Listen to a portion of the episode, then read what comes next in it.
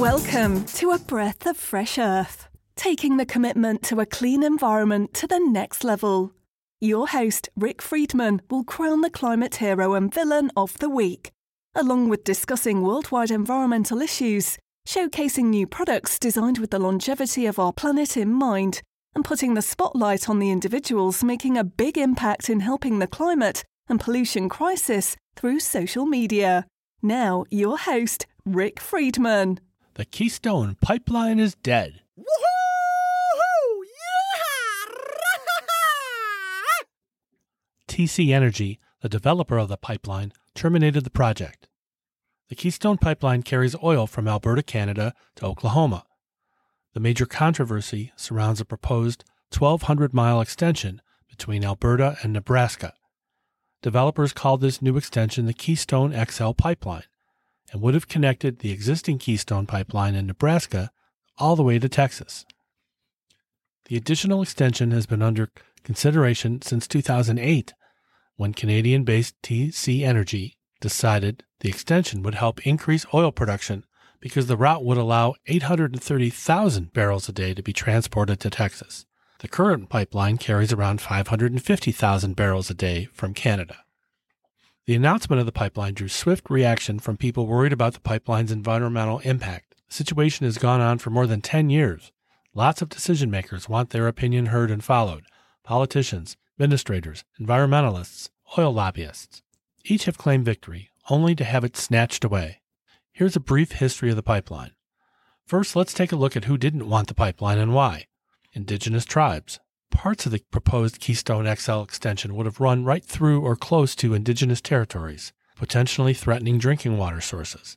There have already been oil leaks along existing parts of the pipeline, and the affected tribes in the region have no reason to believe the extension would be any different. Besides the environmental dangers, the initial permits granted by the State Department ignored existing treaties between the government and tribal nations. If I know my history a little bit, our government's been pretty good about ignoring treaties with tribal nations. Farms and ranchers along the route have faced eminent domain, which would allow the government to take control of private land for public use, as in handing it over to TC Energy regardless of opposition. Nebraska has been a battleground state, with an estimated 92% of its land belonging to family owned farms and ranches.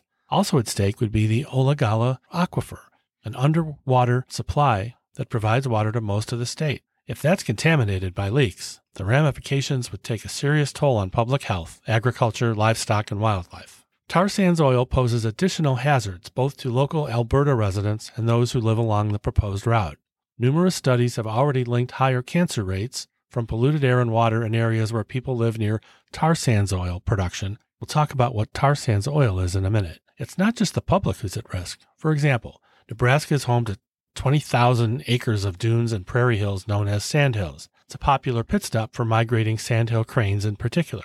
TC Energy's proposed reroute would still cut straight through this region. A leak of any size could prove disastrous. The U.S. State Department reviewed the project in 2009. People in Nebraska started saying, Whoa, hold on. Maybe we don't want this pipeline running through our lovely state. How will the pipeline impact our farmland and water system? Those are good questions because if you've listened to this podcast, you'd certainly know that pipelines have accidents, and some of them are devastating to the communities and wildlife. But despite the objection of Nebraskans, the State Department said, Screw you, Nebraska. The negative side effects of the pipeline would be minimal. The country needs oil, and oil needs pipelines. Well, that's not exactly how they said it, but you get my drift. This approval further angered environmentalists. The State Department delayed the project for another year, pending additional review but came to the same conclusion in 2011 build that pipeline. More protests followed, and the State Department changed their view and ordered the pipeline to be rerouted through the state, and TC Energy agreed. So everybody was finally happy, right? Nope. Barack Obama, president at the time, blocked the Alberta to Nebraska extension because he didn't believe officials had enough time to properly review the new proposed route. TC Energy started moving forward with the southern extension from Oklahoma to Texas in 2012, while everybody was hassling with the upper part. They submitted a new reroute application for the first leg. The state of Nebraska approved the new route in 2013, and opponents filed a lawsuit against them.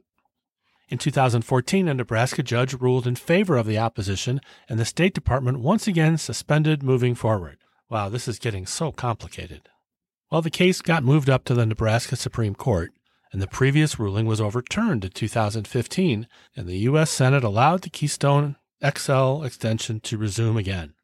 President Obama stepped into it and vetoed the bill. Later that year, the administration rejected TC Energy's reroute application, and this appeared to be the end of the project. But wait, this is like a Star Wars movie. Here comes Darth Vader, also known as the former twice impeached president, whose name I do not say. President Orange gave new life to the Keystone XL pipeline in 2017. Not so fast, liar in chief. A federal judge blocked that order in 2018, pending an environmental review. Ah, but the force is strong with this one, this Darth Vader. And he issued a presidential permit in 2019, allowing the pipeline to proceed, and construction began in 2020. So Joe Biden canceled the project, and now it's over. For sure, right? Well, again, not so fast. President Biden canceled the pipeline on his first day of office. In response, 21 Republican led states have since filed a lawsuit against Biden, questioning his authority to make such a decision. I guess they spineless Republicans are forgetting the former president overstepped his authority by issuing that presidential permit in 2019, allowing the pipeline to proceed despite the required environmental reviews I just mentioned. The type of oil that TC Energy wants to transport from Alberta via the pipeline is known as tar sands. This type of oil is considered one of the dirtiest fossil fuels on the planet. Tar sands oil requires water from the nearby Athabasca River in Alberta. It's only so much water they can get, then it's gone. The first method, involving surface mining, creates gallons of wastewater. This wastewater is stored in tailing ponds, where the toxic water is more likely to leak into the environment. The other method involves pumping steam underground. This method also requires burning fossil fuels. In 2010, a faulty pipeline carrying tar sands oil leaked. Guess how much? A gallon? 10 gallons? 200 gallons? No, 843,000 gallons into Michigan's Kalamazoo River, prompting area evacuations and permanently damaged the Talmadge Creek, the initial site of the spill. The incident is considered the largest inland oil spill to occur in the United States. The United States Fish and Wildlife Service estimated that oil damaged more than 1,500 acres of streams and rivers and negatively impacted at least 4,000 area animals that needed to be saved. The existing pipeline has leaked dozens of times since 2010. Of course it does, because all pipelines leak. There were 35 leaks in the pipeline's first year alone, including a 21,000 gallon spill impacting North Dakota. In 2016, about 17,000 gallons leaked in South Dakota. But that was nothing compared to the following year when 210,000 gallons spilled near the small town of Amherst, South Dakota. TC Energy later revised the number to 407,000 gallons. In 2019, an additional 378,000 gallons spilled again in North Dakota. Tar sands oil is more likely to leak than crude oil due to its corrosive nature and the high temperatures needed to transport it. And leaks are much harder to detect tar sand leaks are three times more likely than conventional crude oil. A 2002 report revealed that leak detection systems missed 19 out of the 20 leaks during a 10 year period. The canceled Keystone Pipeline is an encouraging step towards a less oil reliant future, but it's still just one step. There remain other controversial pipelines caught up in the legal battles, most notably the Dakota Access Pipeline. Resolving the ongoing pipeline threat ultimately requires a continued push towards clean energy eliminating the need for pipelines in the first place. Bye bye. Goodbye. Loss of habitat, pollution, and climate change threaten millions of species. Who is on the chopping block today? In 2016, the large antler muntjac was uplisted from endangered to critically endangered on the IUCN's Red List of Threatened Species. It was first recognized as a species just in 1993, not that long ago the giant muntjac is headed fast towards extinction. As muntjacs go, the large antlered is the largest species, but muntjacs in general are small members of the deer family. The species is going to fade away quietly.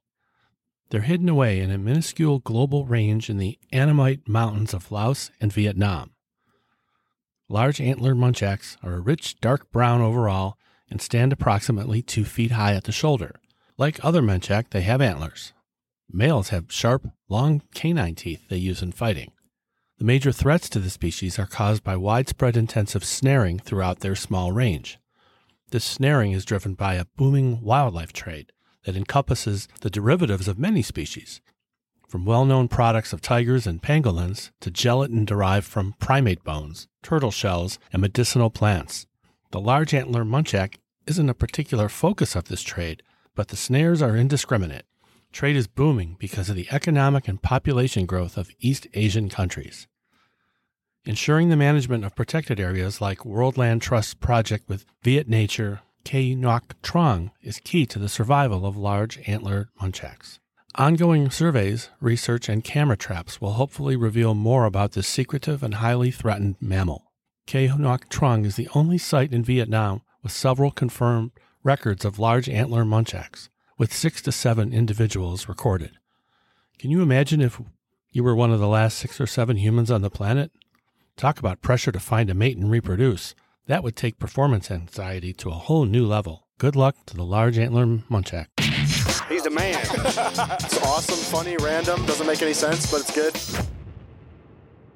We're a bit over 100 days since Joe Biden took office. When he was on the campaign trail, he made a lot of promises about climate change. Let's take a look at what he's actually done. First and most importantly, he rejoined the Paris Climate Agreement. He also signed an executive order prioritizing environmental protections, clean air and water, chemical and pesticides mitigation, polluter accountability, greenhouse gas reduction, and climate change resilience. Oh, my dog just entered the studio. Hey, what's up, Zona? The order requires federal agency review of the previous administration's policies, including policies regulating air quality, national monuments, oil and gas leasing in the Arctic refuge, and methane emissions by oil and gas industries.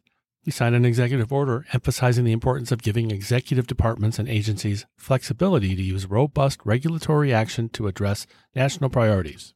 The order rolls back the twice impeached president's era policies that limit regulations. Biden issued an executive memorandum that recommits the federal government to heeding science, requires review and reform of existing policies to ensure that they are evidence based, not just based on loony, crazy stuff. It discourages inappropriate political interference in scientific research and conclusions. Biden created a Presidential Advisory Council on Science, Technology, and Innovation charged with informing public policy relating to the economy, working empowerment, education, energy, the environment, public health, national and homeland security, racial equality, and others. He signed an executive order that positions the climate crisis at the center of foreign and domestic policy and national security, with the goal of bringing the United States to net zero emissions economy wide by no later than 2050. It seems like an awfully long time from now. He signed an executive order mandating a review of climate change impacts on migration, national security, and international policy. When that review comes out, they'll figure out they need to get to net zero way before 2050. Biden launched the Climate Innovation Working Group, bolster U.S. progress on green energy. He earmarked $100 million for innovative research and development to improve climate resilience. You're going to need a whole lot more than 100 million. He signed the American Rescue Plan Act, a pandemic relief bill that includes funds for water system upgrades, financial support for local regulators, and public infrastructure. And on Earth Day, Biden convened 40 leaders for the Leader Summit on climate. We talked about that a few episodes ago. He pledged U.S. greenhouse gas emissions to be cut in half by 2030. I'd say he's off to a good start. We'll reassess the list later in the year. He has a great idea. National Geographic recognizes the Southern Ocean as the fifth official ocean. National Geographic is a nonprofit scientific and education organization whose mapping standards are referenced by many atlases and cartographers. They say the Southern Ocean consists of the waters surrounding Antarctica out to 60 degrees south latitude. Scientists have long known that the waters surrounding Antarctica form a distinct ecological region defined by ocean currents and temperatures. The Southern Ocean is yet to be officially recognized as an ocean by the relevant international body. People look to National Geographic Society for facts, like how many continents are there? Or how many countries are there in the world? How many oceans? Up till now, it's been four the Atlantic, the Pacific, the Indian, and the Arctic. The U.S. Board of Geographic Names, that's a federal body created in 1890 to establish and maintain uniform geographic name usage through the federal government, already recognizes the Southern Ocean as occupying the same territory. But this is the first time the National Geographic has done so. Attempts to ratify the boundaries and name of the Southern Ocean internationally has been thwarted. The concept of naming the Southern Ocean was proposed to the International Hydrographic Organization, That's the organization that ensures the world's seas, oceans, and waters are surveyed and charted. That happened back in 2000, but some of the IHO's 94 members dissented. I couldn't find out why. Climate change during the last 30 years is causing major problems in the Southern Ocean. It's time for the Climate Hero of the Week. You want heroes? I got heroes.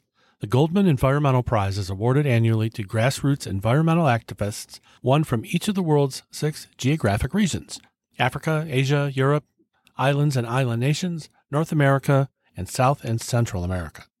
The award is given by the Goldman Environmental Foundation headquartered in San Francisco in California. It's also called the Green Nobel. The Goldman Environmental Prize was created in 1989 by civic leaders and philanthropists Richard Goldman and Rhoda Goldman. As of 2019, the award amount is $200,000. Chibeze Ezekiel, as a re- direct result of Chibeze's four year grassroots campaign. In Ghana, the Minister of Environment canceled the construction of a 700 megawatt coal power plant and adjoining shipping port to import coal. Kristal Ambrose. Kristal convened the government of the Bahamas to ban single use plastic bags, plastic cutlery, straws, and styrofoam containers and cups. That was back in April of 18. The nationwide ban went into effect in January 2020. Leydy Pech from Mexico. Leydy is an indigenous Mayan beekeeper. She led a coalition that successfully halted Monsanto's planting of genetically modified soybeans in southern Mexico. Lucy Pinson of France. In 2017, Lucy's activism successfully pressured France's three largest banks to eliminate financing for new coal projects and local companies. Nemonte Nenquimo from Ecuador led an indigenous campaign and legal action that resulted in a court ruling protecting 500,000 acres of Amazonian rainforest and Waorani territory from oil extraction. And last but not least, Paul Sein Twa, Myanmar. Paul led his people in establishing a 1.3 million acre peace park, a unique and collaborative community based approach to conservation in the Salween River Basin. These young people are amazing. What are you doing to save the world today? Feel, feel the power. 1972. 1972 was quite a year, with a lot of highs and lows. Let's take a look back at the good, the bad, and the ugly from 1972. The good the United States Congress passed the Clean Water Act, one of the United States' first and most influential modern environmental laws. Former President, he who shall not be named, directed the EPA to mess with the regulations of the Clean Water Act, and the current status may end up in the Supreme Court. The Declaration of the United Nations Conference on the Human Environment, or the Stockholm Declaration, was adopted on June 16th as the first document in international environmental law to recognize the right to a healthy environment. In the declaration, the nations agreed to accept responsibility for any environmental effects caused by their actions. I don't think they've made good on that declaration during the last 39 years. The meeting agreed upon a declaration containing 26 principles concerning the environment and the development, an action plan with 109 recommendations, and a resolution. I'll give you 10 of the principles of the Stockholm Declaration, and you tell me how you think they're going. Human rights must be asserted, apartheid and colonialism condemned. Natural resources must be safeguarded. The Earth's capacity to produce renewable resources must be maintained. Wildlife must be safeguarded. Well, that's a joke. Non renewable resources must be shared and not exhausted. Pollution must not exceed the environment's capacity to clean itself. Have those guys looked in the ocean lately? Damaging oceanic pollution must be prevented. Nope, not doing good on that one either. Development is needed to improve the environment. Yeah, no kidding. Human settlements must be planned to eliminate environmental problems. Wow, that's like saying we, everybody should have water or food. Environmental education is essential. The ideas behind the conference were good, but the implementation of the plan has failed. The Values Party was a New Zealand political party. It is considered the world's first national level environmentalist party, predating the use of green as a political label. The United Tasmania Group, the first ever Green Party, is formed in Australia the Wildlife Protection Act, an act of the Parliament of India enacted for protection of plants and animal species. Before 1972, India had only five designated national parks. Among other reforms, the act established schedules of protected plant and animal species. Hunting or harvesting these species was largely outlawed. The act provides for the protection of the wild animals, birds, and plants, It extended to the whole of India. U.S. President Nixon signed into law the Marine Protection, Research, and Sanctuaries Act of 1972, or Ocean Dumping Act. The Marine Mammal Protection Act was the first act of the United States Congress to call specifically for an ecosystem approach to wildlife management. Well, that's about all the good. Here's the bad. Mining of St. Pierre Island ceased, converting an island once densely forested into a barren, pitted landscape. On January 11th, a 10 inch pipeline ruptured in Clinton, Montana, spilling 3,000 barrels of diesel fuel, some of it reaching the Clark Fork River. Rupture of a 20 inch gas pipeline shut down most of the gas supply for Joplin, Missouri on January 28th.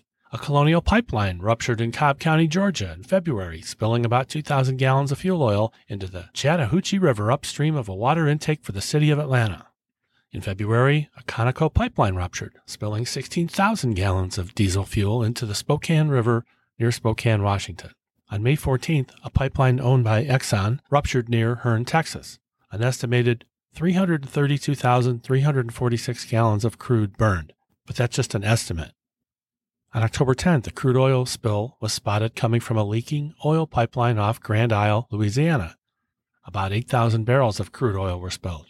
In October, a Texas New Mexico pipeline company crude oil pipeline ruptured near Shiprock, New Mexico, spilling 285,000 gallons of crude oil into the San Juan River, polluting it for 100 miles. Now, the ugly. We hear a lot about the Great Pacific Garbage Patch, but in 1972 there was already a North Atlantic garbage patch, made of marine debris found floating within the North Atlantic Gyre. Patch was estimated to be hundreds of kilometers across in size with a density of more than 200,000 pieces of debris per square kilometer. The source of the garbage originates from human waste traveling from rivers into the ocean and mainly consist, consisted of microplastics. Yes, even then we knew we had a problem. The 1972 Nicaragua earthquake occurred on December 23rd near Managua, the capital. The earthquake caused widespread casualties among Managua's residents. Between 4 and 10,000 were killed, 20,000 were injured, 300,000 were left homeless. The Puerto Rican baseball star Roberto Clemente chose to personally accompany the fourth of a number of relief flights that he had organized. The flight crashed on December 31st, killing Clemente, among others. See, doesn't it suck to be another? Sorry, guys, but I don't know who you were, so for now, you're still another. Clemente was my favorite baseball player, and I always wore his number, 21, during my long Sunday morning softball career. In Major League Baseball, collecting 3,000 hits is quite a milestone, and in 1972, not too many baseball greats had achieved such a lofty goal. Clemente got his 3,000th hit during his last game of 1972 and died a few months later. The Buffalo Creek flood was a disaster that occurred in February when a coal slurry impoundment dam, coal slurry is a mixture of solids, coal, liquid, water, organic junk by a coal preparation plant. Anyway, that stuff was managed by the Pittston Coal Company in West Virginia, and it burst four days after being declared satisfactory by a federal mine inspector. The resulting flood unleashed approximately 132 million gallons of black wastewater, cresting over 30 feet high upon the residents of 16 coal towns along Buffalo Creek Hollow. Out of a population of 5,000 people, 125 died, 1,200 were injured, and 4,000 were left homeless, and 500 houses were destroyed. That is ugly. The most popular films of 1972 were The Godfather and The Poseidon Adventure. And Atari kicked off the first generation of video games with the release of their game Pong. Roberta Flack topped the charts with The First Time I Ever Saw Your Face, and Don McLean's epic American Pie clocked in at almost nine minutes in length. It was the longest song ever to rank number one on the pop charts. For me, 1972 is great for music, and I wasn't really paying attention as a little boy to all those other things that we talked about. Now, all these years later, I'm studying up on these things and reading about all these oil spills and disasters. Well, it's nice to be a kid. And the beat goes on. Ladies and gentlemen, Birthday celebrations start now. Jacques Cousteau was born on June 11, 1910, and died in 1997. He was a French naval officer, explorer, conservationist, filmmaker, innovator, scientist, photographer, author, and researcher who studied the sea and all forms of life and water. He co developed the Aqualung. Gee, I thought that was developed by Jethro Tull. Hmm. Cousteau pioneered marine conservation. In 1930, he entered the French Naval Academy and graduated as a gunnery officer. However, an automobile accident broke both his arms and cut short his career in naval aviation. The accident forced Cousteau to change his plans to become a pilot, and instead, he found his passion for the ocean. I guess that was a lucky break for us. In 1949, Cousteau left the French Navy. The next year, he founded the French Oceanographic Campaigns and leased a ship called the Calypso. Cousteau retrofitted the Calypso as a mobile laboratory for field research as his principal vessel for diving and filming. He also carried out underwater archaeological excavations in the Mediterranean. With the publication of his first book in 1953 called The Silent World, he correctly predicted the existence of the echolocation abilities of porpoises. A successful meeting with American television companies created the series The Undersea World of Jacques Cousteau. This documentary television series ran for 10 years from 1966 to 1976. A second series called The Cousteau Odyssey ran from 77 to 82 on public television. In 1973, he created the Cousteau Society for the Protection of Ocean Life. Two years later, John Denver released a tribute song called Calypso. In 1976, Cousteau located the wreck of the HMS Britannic. And in 1977, he received the UN International Environmental Prize. In 1985, he received the Presidential Medal of Freedom from Ronald Reagan. In 1995, he sued his son, who was advertising Cousteau Fiji Islands Resort, to prevent him from using the Cousteau name for business purposes in the United States. In 1996, the Calypso was accidentally rammed and sunk in the port of Singapore by a barge. Talking about Cousteau wouldn't be complete without talking about that red wool hat, an iconic part of the man's legacy. The hat was a standard issue for British Army and Navy divers going back to the 1800s. The hats were called cap comforters, but the most widely known wearer of this hat was the famous diver William Walker, who lived from 1869 to 1918. He was the chief diver at the famous Siebe Gorman and Limited Company, overseeing 200 divers across the world. Walker's real claim to fame was single handedly saving England's 11th century Winchester Cathedral from collapsing. Due to a design error, the foundation of the cathedral was built on a peat bog, and over time, the cathedral was sinking. The only way to save the cathedral was to remove the layer of peat below and fill the space with concrete.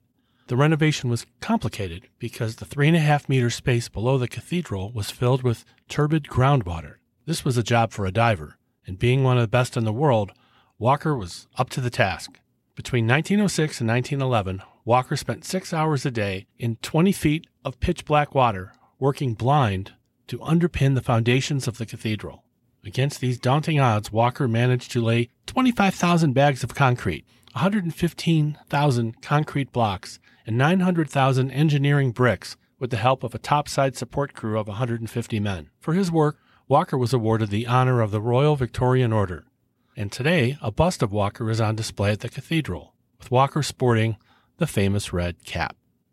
The red cap comforter became, and still is, the trademark of commercial divers. By the 1950s, the use of scuba equipment moved from commercial to general use thanks to aqualung inventors Emile Gagnan and Jacques Cousteau. With Cousteau and other diving personalities upholding the diving fashion statement, the red woolen cap soon became the worldwide recognized symbol of the diver.